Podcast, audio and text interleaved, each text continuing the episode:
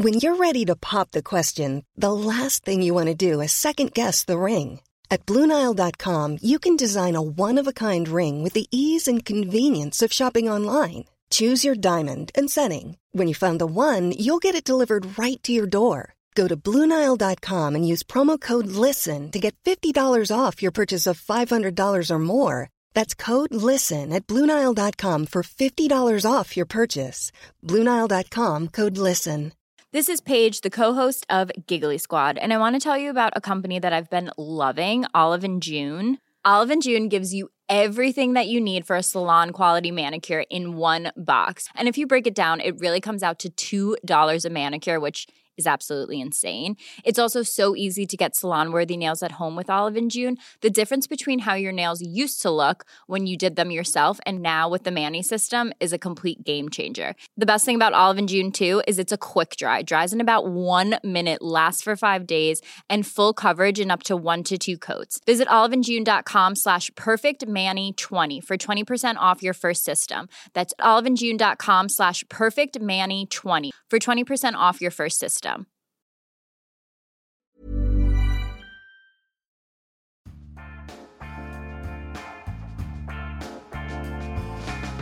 Welcome to The Hotbed. This is the fifth series of our podcast, and it's brought to you by The Hotbed Collective. I'm Lisa Williams, I'm Anniki Sommerville. and we have Cherry Healey, who is our co founder at large.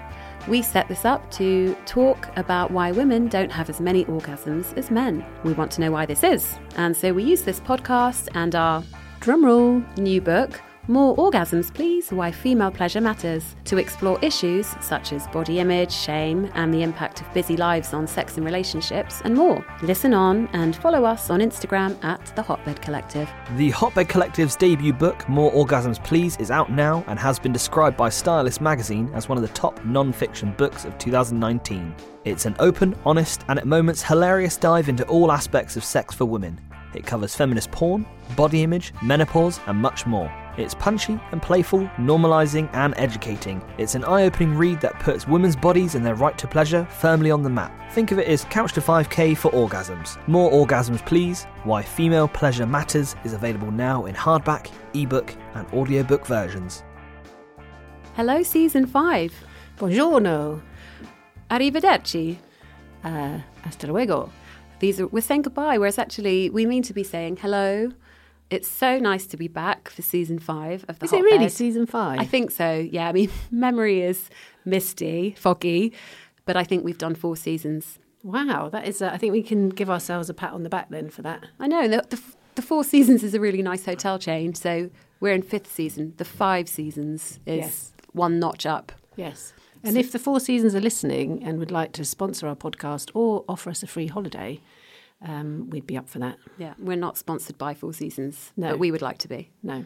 So, how have you been since season four ended, Anniki? I've now got a little bambina who keeps trying to grab the microphone. So Yes. Greta's six months old now. So if there's any noises in the background, um, that may be her. Um, she was in asleep, fast asleep, until we walked into the studio. So I think she wants to start her broadcasting career. And so, currently, we had Baby Joe through a couple of seasons, snorting away, and now we've got Baby Greta. Hello, Greta. So she's chewing on a piece of uh, paper at the moment. So again, excuses for excuse me for any weird sounds in the background. Hold her up to the microphone. She won't say anything. Hold on. Come on. What have you got to say? Oh, she's basically just oh, she's grabbed it and tried to eat it. So yeah, and what have you been up to then? You've had some glamorous holidays, which I've been very jealous of. Yeah, glamorous holiday. So I went away with the family. It's kind of weird going on holiday at the beginning of the summer because it's kind of cheating. because you come back with the tan and it's the beginning of the summer and everyone else is just playing catch up. But it was good and it gave me a chance to flaunt the book that we've written on the sunbed. So I thought, well, I really want people to pick up the book at the airport and then read it on their sun lounger. So I did it myself and um, raised a few eyebrows, but I was quite pleased about that. My daughter Ray has seen the book, but obviously we don't, because she's five, we haven't really introduced her to the notion of orgasms. So she thinks the book is called More Please. so she just keeps telling people, oh, mummy's written a book and it's called More Please. She's so Um, proud. And she's proud. But now um, they've invited me to come into reception and talk about being a writer.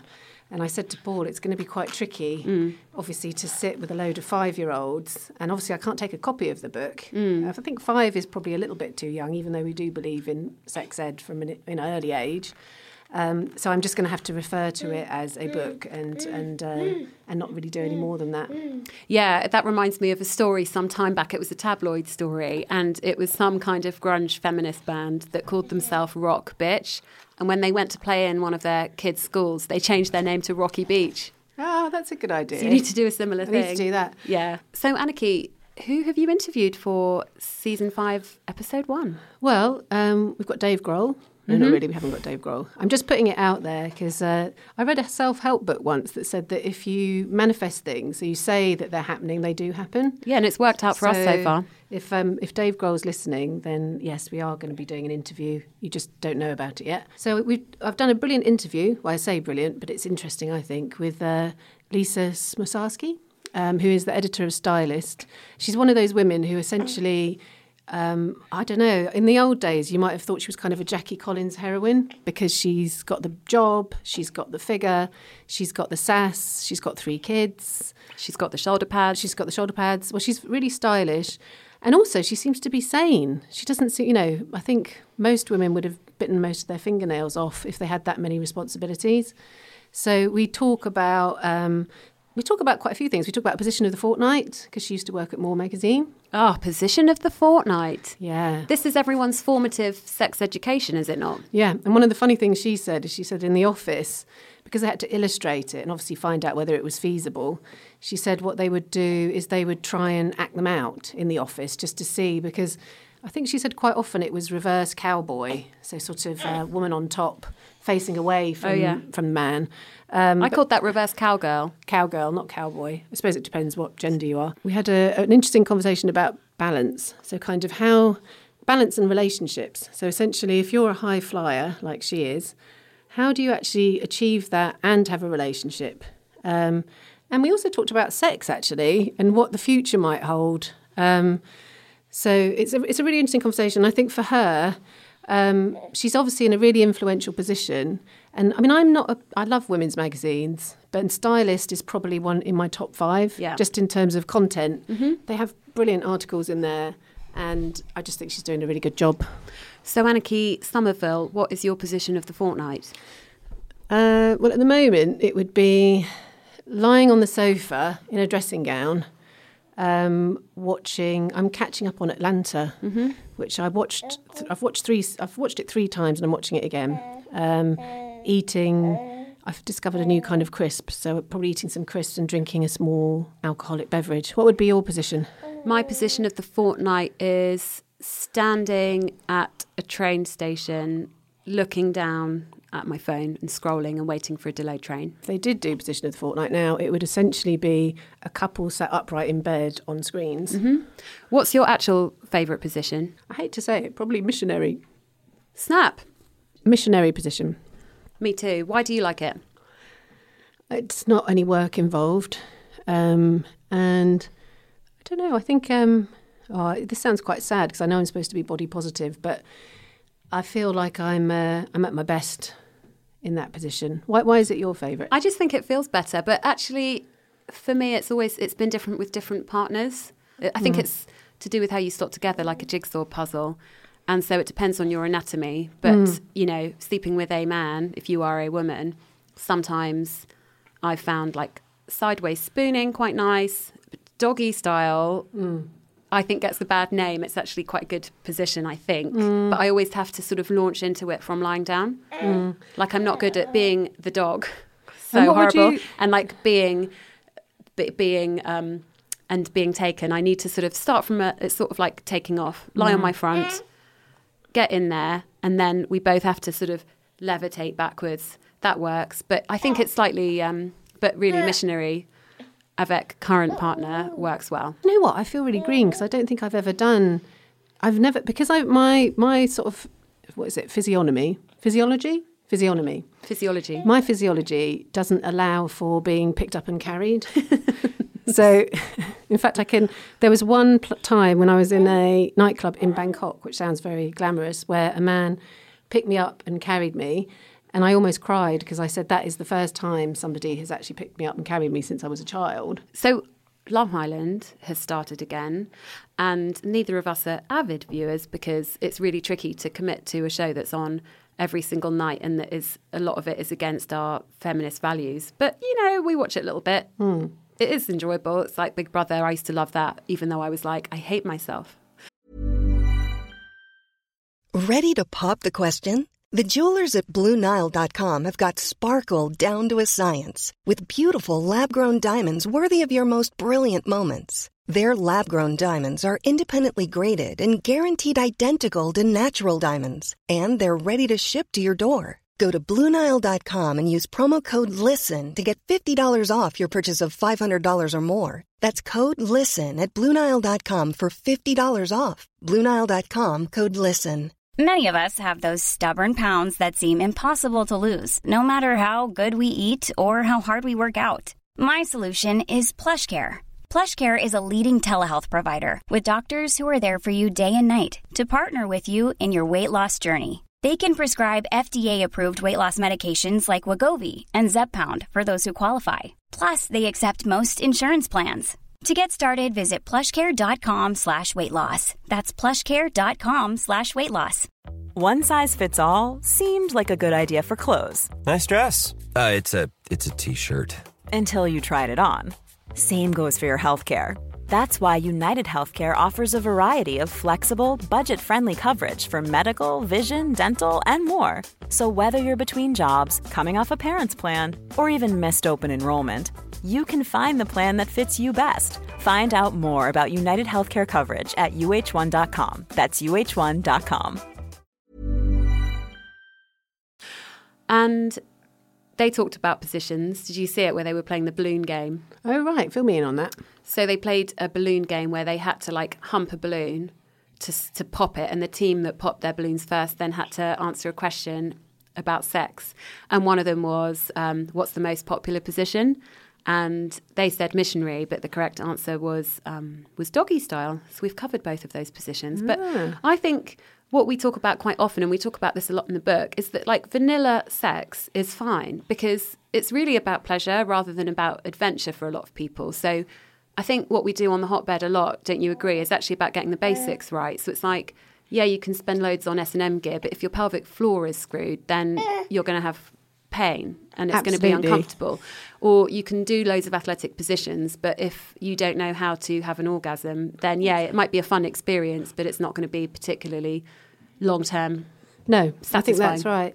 And I think sometimes you can sort of feel um, when you're younger, certainly if you look at things like, um, I mean, even the Kama Sutra actually, you can sort of think, oh, am I going to have to go through my life trying to experience all of these different positions or I haven't had a good sex life? No. And actually, Hotbed says no. I think, no, Uh-uh. most people would probably have like, most people would be the same as us, I reckon, and would have one or two that they tend Mm-hmm. to prefer. And certainly if you're in a long term relationship, you'll always fall into a pattern of doing. And I think, mm, you know, there's kind of like maybe a pressure initially to try lots of different things when you first meet someone. Um, but then quite quickly you, you fall into a pattern of doing the same, the same sort of positions. And I think that's not a bad thing. So I'm, I'm really excited to have you here. Um, and I guess one of the things I wanted to talk about, because I've always been a complete magazine addict. And actually, I think I spent my first sort of pocket money on French Vogue, which used to be about four pounds or something. Um, and I loved just looking at all of the glossy adverts and things like that. Um, have you always been a big fan of magazines? Talk us through that a bit. Always, always. I, the, all of actually, probably, I was going to say all of my teen years, but I think actually before that, even going to the newsagent, getting some sort of comic or magazine was just a huge part of my life. I mean, I can remember in my grandparents' house annuals of Bunty. I mean, they were way before my time, but sort of loving them and the idea of them. Um, and I, I really got into them, I guess, around Ms. Just 17 kind of age when I was a young teenager. And I would obsessively go through them. We'd wait. We knew when it would come out, it was fortnightly. We'd take it into the classroom. We'd read the horoscopes first, then pour over the pages. And um, my best friend then, who is still my best friend now, we always laugh about the fact that she'd read it really noisily by my head on a sleepover and wake me up so we could go through the pages. So they've always been a huge part of my life. Such a large affection. Mm. And did you do because um, you know with More magazine, one of the most iconic things was I mean it seems quite twee now, doesn't it? The the position of the fortnight. Yeah. Because you sort of think about teenage girls now, and you think, God, you know, they must know every single position. two-dimensional diagram Yeah. of a- um, did you did you did you look at it? Did you find it No, shocking? look, I loved it. No, Yeah. I, I was like obsessed with it. I mean, I can remember actually photocopying it once and uh, sharing it with someone. So uh, I did look at it. I mean, it was as a young teenager, I guess it was. Oh, well, not that young. What 14, 15. It was it was frivolous and funny, and then I was kind of curious as well. So it was a bit of an eye opening experience. I went on to edit more. And uh, position of the fortnight was still going strong. I mean, it basically was cowgirl, reverse cowgirl, It was. cowgirl. So and they were actually they were all positions. I don't think I ever. They, they did seem like you needed to be quite athletic in order yes. to attempt I mean, I think you know some were just for show. Mm, exactly. Well, it's obviously, 'cause you couldn't just say. do the missionary because that wouldn't be very interesting. No, I interesting, bet would it? there's a rotation of uh, a, a sort of joyful missionary twist always. Um, like I say, the cowgirl, reverse cowgirl, doggy, and then it sort of went round. You could stand up and do some of those, but you know, it's like occasionally because we'd work with the illustrators, but like we think the legs in the wrong place, and you'd find yourself when you were editing it, sort of Trying to acting do- out, you know, at your desk with your colleagues, whether these things were actually physically possible or not, because it wasn't, you know, this was for the average person, not a Kama Sutra expert. Yeah, exactly. So it needed translating. And a youngish audience as well, wasn't Yeah, it? when I was editing it, we were sort of late teens, early twenties. So you know, you're on the you're on the starting path of your sexual journey. Yeah, exactly. Um, and it's interesting because one of the things we talk about quite a lot at the hotbed is kind of women's body image Mm. and how that impacts on, I suppose, kind of how much you can enjoy sex. Because, Mm. like, ultimately, if you feel crap about your body Oh, and the way that you look, yeah. You probably want to have sex with the lights off, or you might not want to have sex at all. Um, and I think um, we sort of quoted a study where they looked at all the images of women in magazines, and a very high percentage, I think, in mainstream sort of mags was like 56% was women really being objectified. So, you know, tending to have very little clothing, um, looking very sort of sexual, very sort of the male gaze, Yeah. that kind of thing. And I just wondered, as a, you know, you've got stylist as your baby, really, Yeah. and it has a strong philosophy on kind of depicting women. How do you sort of go about making it aspirational, but also not contributing to that horrible sense that women have of being lacking or too, you know, overweight or too hairy? Um, you know, how do you make sure that it's diverse enough? Because Mm. it's difficult, isn't it? Because a lot of women will say, I want to have real women.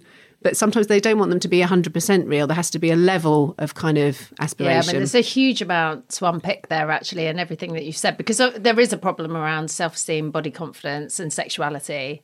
And you can sort of see that playing through in lots of different trends and how women talk about sex and how they talk about their bodies. You know, sort of leave, like you say, lights off, clothes on. Um, oh, I don't really want you to look at me down there. And maybe if I leave my bra on, it will be okay. So, not losing themselves in the moment and feeling really self conscious because we're used to this idea that a vagina's perfect, breasts are perfect. Mm. You don't have bits that wobble when you're actually in the throes of sex. Mm. Whereas, you know, that's not reality.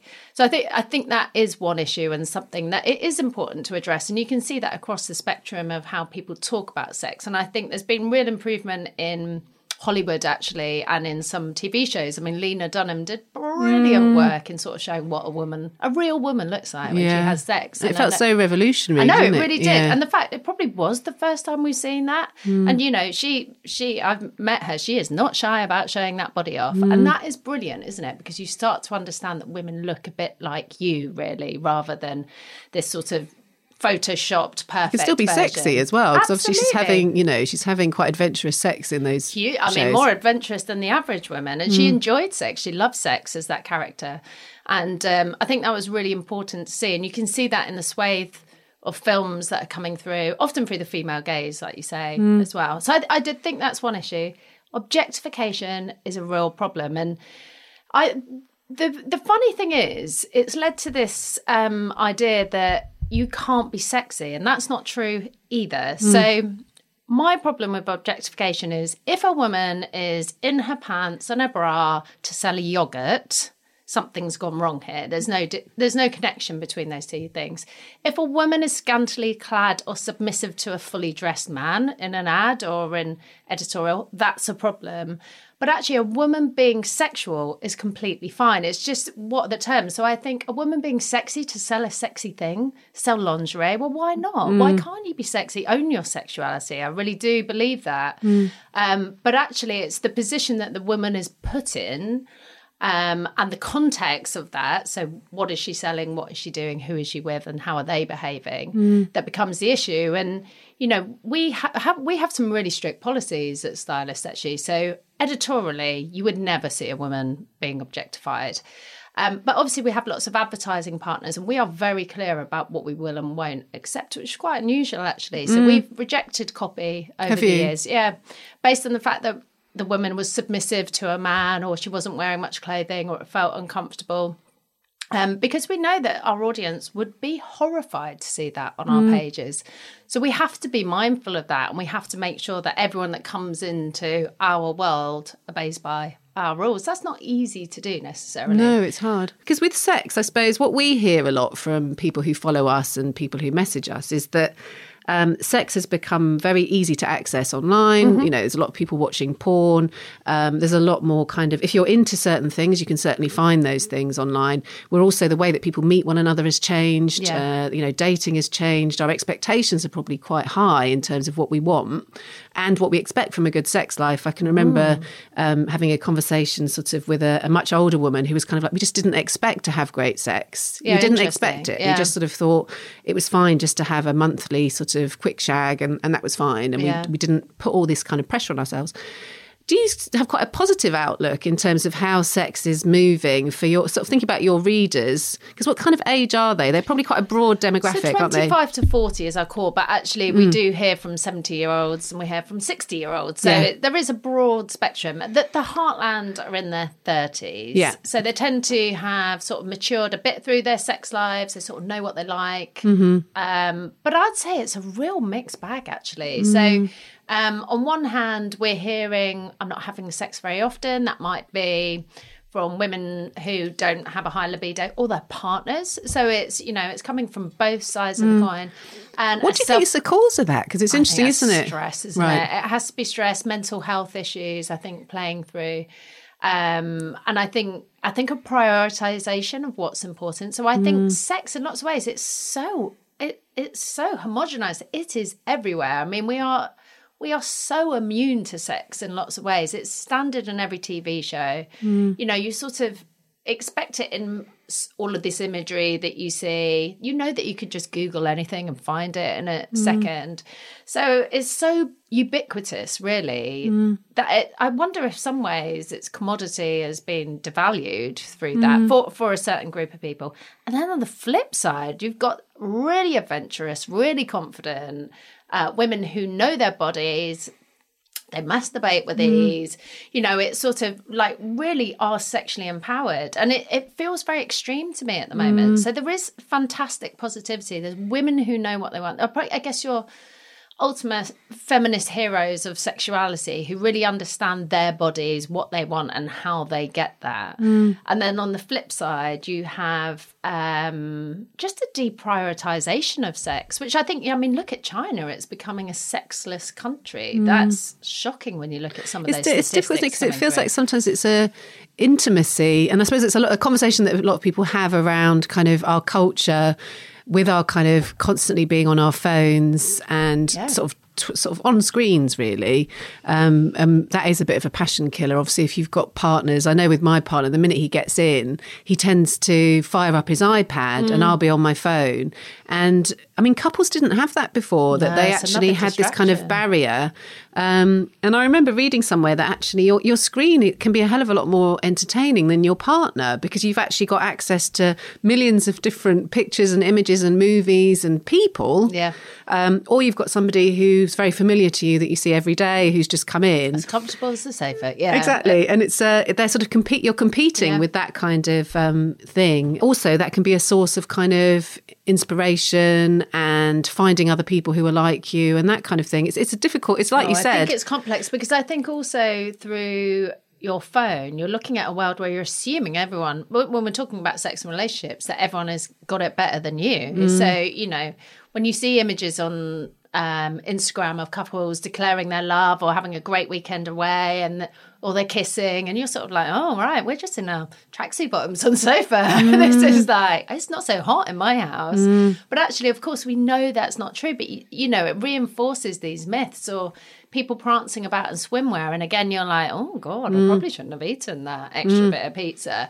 You know, it's sort of all those things that make us self-conscious. And when when you then put on the TV, and again, there's very sexualized programming on, you kind of go, that's probably not doing brilliant things for people's self-esteem. Mm. The reality divide is big i think at the moment and i think it's it's we're seeing it all day long all day long these mm. things are being reinforced and i think that is quite problematic. And what is, have you, in your sort of um, research and conversations, have, have you ever heard any good advice? Because I suppose that's the, you know, everyone's sort of looking for a bit of holy grail. And mm. we've had mm. lots of people sort of offer advice. Um, I, I hate to use those words because I always think they sound a bit like magazine cover lines when you sort of how to keep things fresh or how to jazz up your sex life or I, yeah I mean um, I'm, I'm I'm because particularly because of what I've built at Stylist I'm very uh, allergic that. to those actually because also I don't think there's a one size fits all solution. The School of Life do a brilliant video actually about why sex is important in a relationship. And um, that was really eye opening, and I massively recommend Googling it and have a look because it's a very sort of calm, rational way of looking at sex and sexuality and prior why it's a priority in a relationship and why without it relationships will die. Mm-hmm. And I think because um, in some ways you know, particularly women, you get together and you have a chat, and I'm not having sex, ha, I'm not having sex either. It becomes a sort of running mm. joke. But actually, this video is really good at saying this is why you need to, and this is what it will do for your relationship. So I, I would actually urge people to look at that because mm. it was really about self esteem mm. and what you're saying to your partner when you don't invest in that. Mm. Um, and that's looking at, at the end of, I mean, God, it's great. If you're at the other end of the spectrum and you're swinging from the chandeliers, then God, all is great, isn't it? Mm. But actually, a lot of people do feel that everyone else has got it better mm. somehow. Yeah, exactly. And I think um, we actually formed because we were having a conversation um, at a kind of Christmas party, I think, and and it was one of those things where all the women sitting down were sort of saying that they weren't having sex, mm. um, and it was this moment of really feeling an uplift and a relief because it was like these were all attractive, kind of go-getting women, and, yeah. we, and it was like kind of oh you too, like you know, and these a lot of them were on Instagram, so the kind of people that you might see and you'd sort of from the outside you think God they've got really but also successful. No one knows what that standard mythical number of times and that's what we're benchmarking not even quality here that we're talking about which is bizarre actually because if you think if you go back to sexual empowerment that was about having an orgasm and mm. knowing your body and actually making sure sex worked for you and it wasn't just a one-way street that conversation has almost entirely ebbed away mm. and is replaced by a volume chat because we're squeezing so much into our lives it's just another thing we want to timetable mm. obviously it's not going to be that simple. So people, I can hear this in the questions that come up towards us, uh, to us at Stylist, which is, but how often is right? And that is going to be a hugely variable number depending on you, your partner, how often you see each other, how good your sex is, mm. what your libidos are like, you know, how compatible you are in lots of different ways.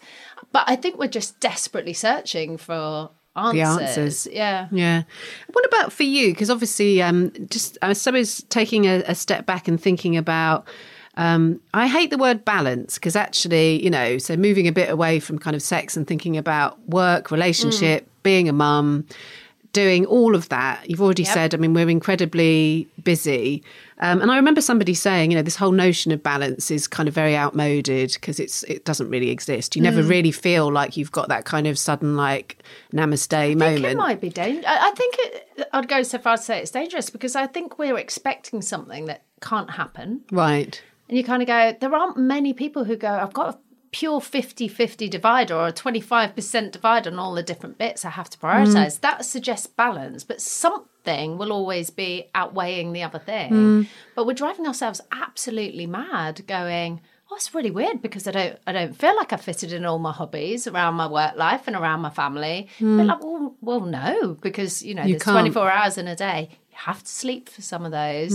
You know, it's sort of we have we have put really unrealistic expectations on mm. ourselves. And I wrote a piece actually about um, can we really have it all? Mm. Because lots of people look at me and go, "You've got a great job and you've got three mm. kids, and wow, you've got it all." But like, well, not really. I'm making compromises every single day in lots of different directions, and I, it's, I have Do you it feel? I mean, a lot of mum, a lot of women will be listening, and they'll think people will think you are really successful because you've achieved a lot. Yeah. Um, and I suppose it's that kind of. I mean, what women are always struggling with is, you know, can you actually be a mum and be a good, a fairly good mum? I mean, we never feel like we're perfect, um, and have a relationship and have a really successful career that you enjoy. Um, which is fulfilling, um, and and what would you say to them? Because do you do you have that kind of feeling of success, like oh I've arrived, or do you feel like actually, No, does anyone ever feel that? or do you sort of think no no I don't have that because I'm still doing like you said I'm still compromising. I have and- all of yeah. those things, you're right. And I feel incredibly lucky and supported in lots of different directions in being able to get that. So this isn't just me. I didn't do it all on my own. You know, I've got I work four days a week, my husband works four days a week. Um, he probably does slightly more childcare than I do, but it's fairly divided. Um, my employer has been really supportive in terms of flexible working and allowing me to come back. I'm very driven at work. It's really important to me, but that's because I have a job I absolutely love and I feel really lucky to have that because I know that's not the case for everyone. And I have a big family, you know, wasn't easy, but I have a big family and uh, it's regularly hard. It's regularly hard. And I make compromises. I feel guilty all the time to everyone. So I feel guilty to my colleagues when I have to run out the door because I have childcare commitments. Feel guilty to the kids, obviously vice versa. But the only the only sort of bit of rational thinking that I've got to is uh, I am getting to experience lots of things. I'm a richer person for that. And when I'm in the moment in those places, I'm in the moment. So I'm in the moment at home. And yes, I have to work at home, but I can try and compartmentalize. When the kids go to bed, I can sort of sit mm. down. I'd say the relationship is the bit that gets squeezed Yeah. the most in all of that because your kids obviously they are in your face you know they, they need your attention immediately. And uh, you want to spend as much time as possible with them because the, the time in the day is finite with them. And i think work is prescribed for you pretty much as a rule. You know we tend to have traditional working hours that we have to conform to so it's that poor relationship round the edge i think sometimes And then you end up it. with that terrible um, concept, the date night, Yeah. which kind of, you know, we've talked about before and sort of said actually so much expectation is riding on that. And then Oh, you might have this so once a month kind of going out for you're a not meal. funny enough tonight Yeah, come and on You're, and you're tired and, you know, it's kind of, it's that's another pressure, isn't it? And then maybe even the expectation that you've got to have sex at the end of the date night after you've had a big heavy meal and you're kind of feeling knackered. I just, yeah. well, I, I think it's true, and I think we, I think it's essential. I don't want to do the date night too much bad mouthing actually because I think it's essential to cut out time for your relationship, and I know we certainly feel it if we don't actually spend any time together.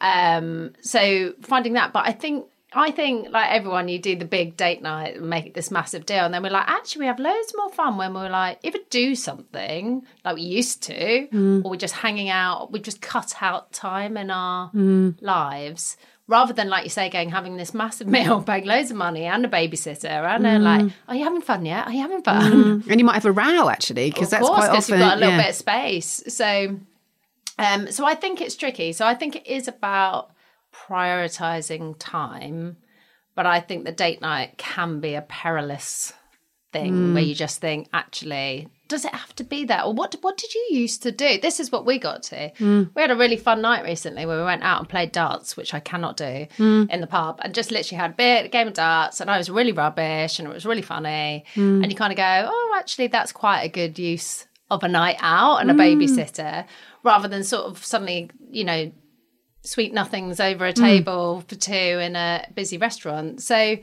and we we do all of it. And actually, I also really like going out in a group because you get to see again how you used to see your partner through other people's eyes. Mm. Yeah, and you really make a bit more. I think sometimes you make more of an effort as well, Yeah. don't you? Conversation wise as well. and it's, uh, it's shared experience you know i think this is one of the problems is that you have all this lovely time when you get together and you create all these memories together and then that's channeled through your children as you Mm. sort of progress and i think that's great and that's a lovely family moment but it's not about you, You. two Yeah. and i think so so for me the, the mo- i don't think i've nailed this by any means but these are the bits that i can sort of go we tried and it, you know definitely Mm. helps Now, I mean, we've uh, we've got a book coming out, and it's funny because one of the chapters in there, we sort of predict some sort of a apocalyptic kind of future where everyone's kind of having sex with avatars. You know, we're sort Yeah. of standing in kind of empty rooms with these holograms that look like our fantasy partners. Yeah, interesting. Or you know we're all just totally consumed with watching online porn and that kind of stuff because it's actually a much Mm. Easier sex, yeah. yeah quicker way to sort of orgasm um what do you th- i mean that's quite pessimistic isn't it it's quite but there is there is this kind of horrible bleak, feeling we have sometimes that we, we're becoming more and more disconnected um, how do you sort of see it going? Because you know, it's kind of. I mean, if you sort of had to project a bit into the future, do you think we're gonna? Are we going to reach a time where we actually go? Come on, we've actually had enough of all this digital stuff. Let's just try and bring it back to this real intimacy with one person. Um, how do you see it sort of changing? I do think the landscape will change. I mean, I think if you look at the trends coming through, attitudes to sex and sexuality and one's own sexuality are changing so much, and there is more fluidity, flexibility, discovery.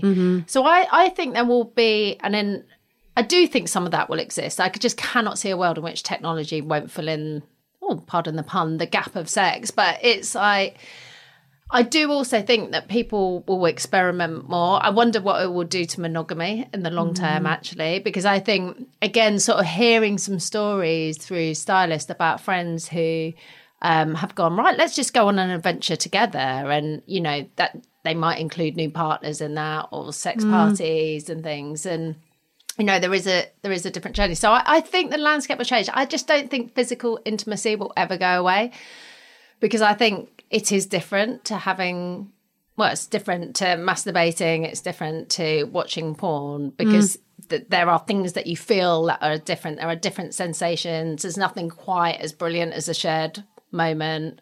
Um but i think i think it will be more flexible and uh, more explorative actually as we go further forward. My my fear, I suppose, if if I think about what you're saying, is that there will be a huge rise in asexuality um, or a uh, just a lack of prioritization, full stop, uh, as we've seen in other cultures where sexuality has, is being redefined. And I think, well, A, it will be a problem for relationships because which are so dependent on that intimacy. It's a shame for all of those individuals involved who haven't quite found that side of their mm. identity. But it will really sort of challenge the status quo. So I'm sort of, I still feel there'll be extremes, and probably your avatars will be uh, One having a lovely time, Yeah. somewhere. But you know, it will just be an, the new sex toy, really. All right, well, that was great. Well, thanks so much for joining us today. Um, we've really me. we've covered just about everything: um, body positivity, date nights, um, superwoman myth, all of that. So, um, thanks a lot, and uh, and yes, hopefully we'll we'll see you again. You're welcome. Thanks for having me. Thank you.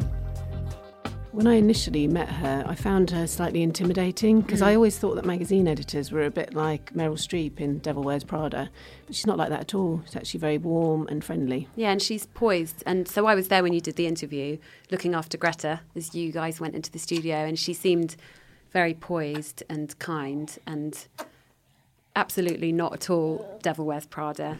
And I was jealous and had FOMO, but I liked hanging out with Greta, obviously. But I kind of wanted to be there with you, with you two. So, uh, and what's everyone's homework this week? Okay, so let's do positions. So let's think about what are your positions that you currently do when you're having sex? Missionary. Can you perhaps integrate one different position into your repertoire? So look it up online, just try something new. So that might be, if you haven't done doggy style for a long time, why not try that? Um, I say, why not bring back the 69? That's No. one that nobody ever did for a long it's, time. Because it's terrible. Is it? Well, it might work for some people. Um, or if you're of the right kind of body shape, when we talked earlier about lifting up, lifting up and being pressed up against a wall. Just go out of your comfort zone with a position if you can this week. Try it, you might like it, and then go back to what you normally do. You've been listening to The Hotbed, the podcast brought to you by the Hotbed Collective, who want to make life better, one orgasm at a time. If you like us, we would love it if you could subscribe to us using your podcast player, and while you're there, leave us a glowing review, if only to massage our paper thin egos. Thank you.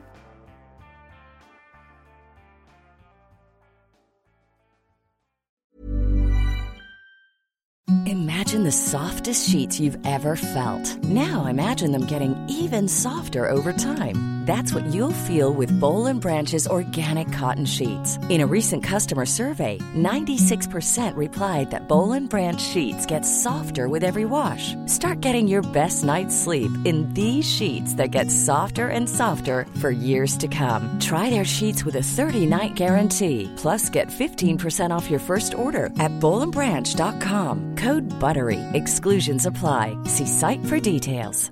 Planning for your next trip? Elevate your travel style with Quince. Quince has all the jet setting essentials you'll want for your next getaway, like European linen, premium luggage options, buttery soft Italian leather bags, and so much more. And is all priced at 50 to 80% less than similar brands. Plus, Quince only works with factories that use safe and ethical manufacturing practices. Pack your bags with high-quality essentials you'll be wearing for vacations to come with Quince. Go to quince.com/pack for free shipping and 365-day returns. Imagine the softest sheets you've ever felt. Now imagine them getting even softer over time. That's what you'll feel with Boll and Branch's organic cotton sheets. In a recent customer survey, 96% replied that Boll and Branch sheets get softer with every wash. Start getting your best night's sleep in these sheets that get softer and softer for years to come. Try their sheets with a 30-night guarantee. Plus, get 15% off your first order at bollandbranch.com. Code BUTTERY. Exclusions apply. See site for details.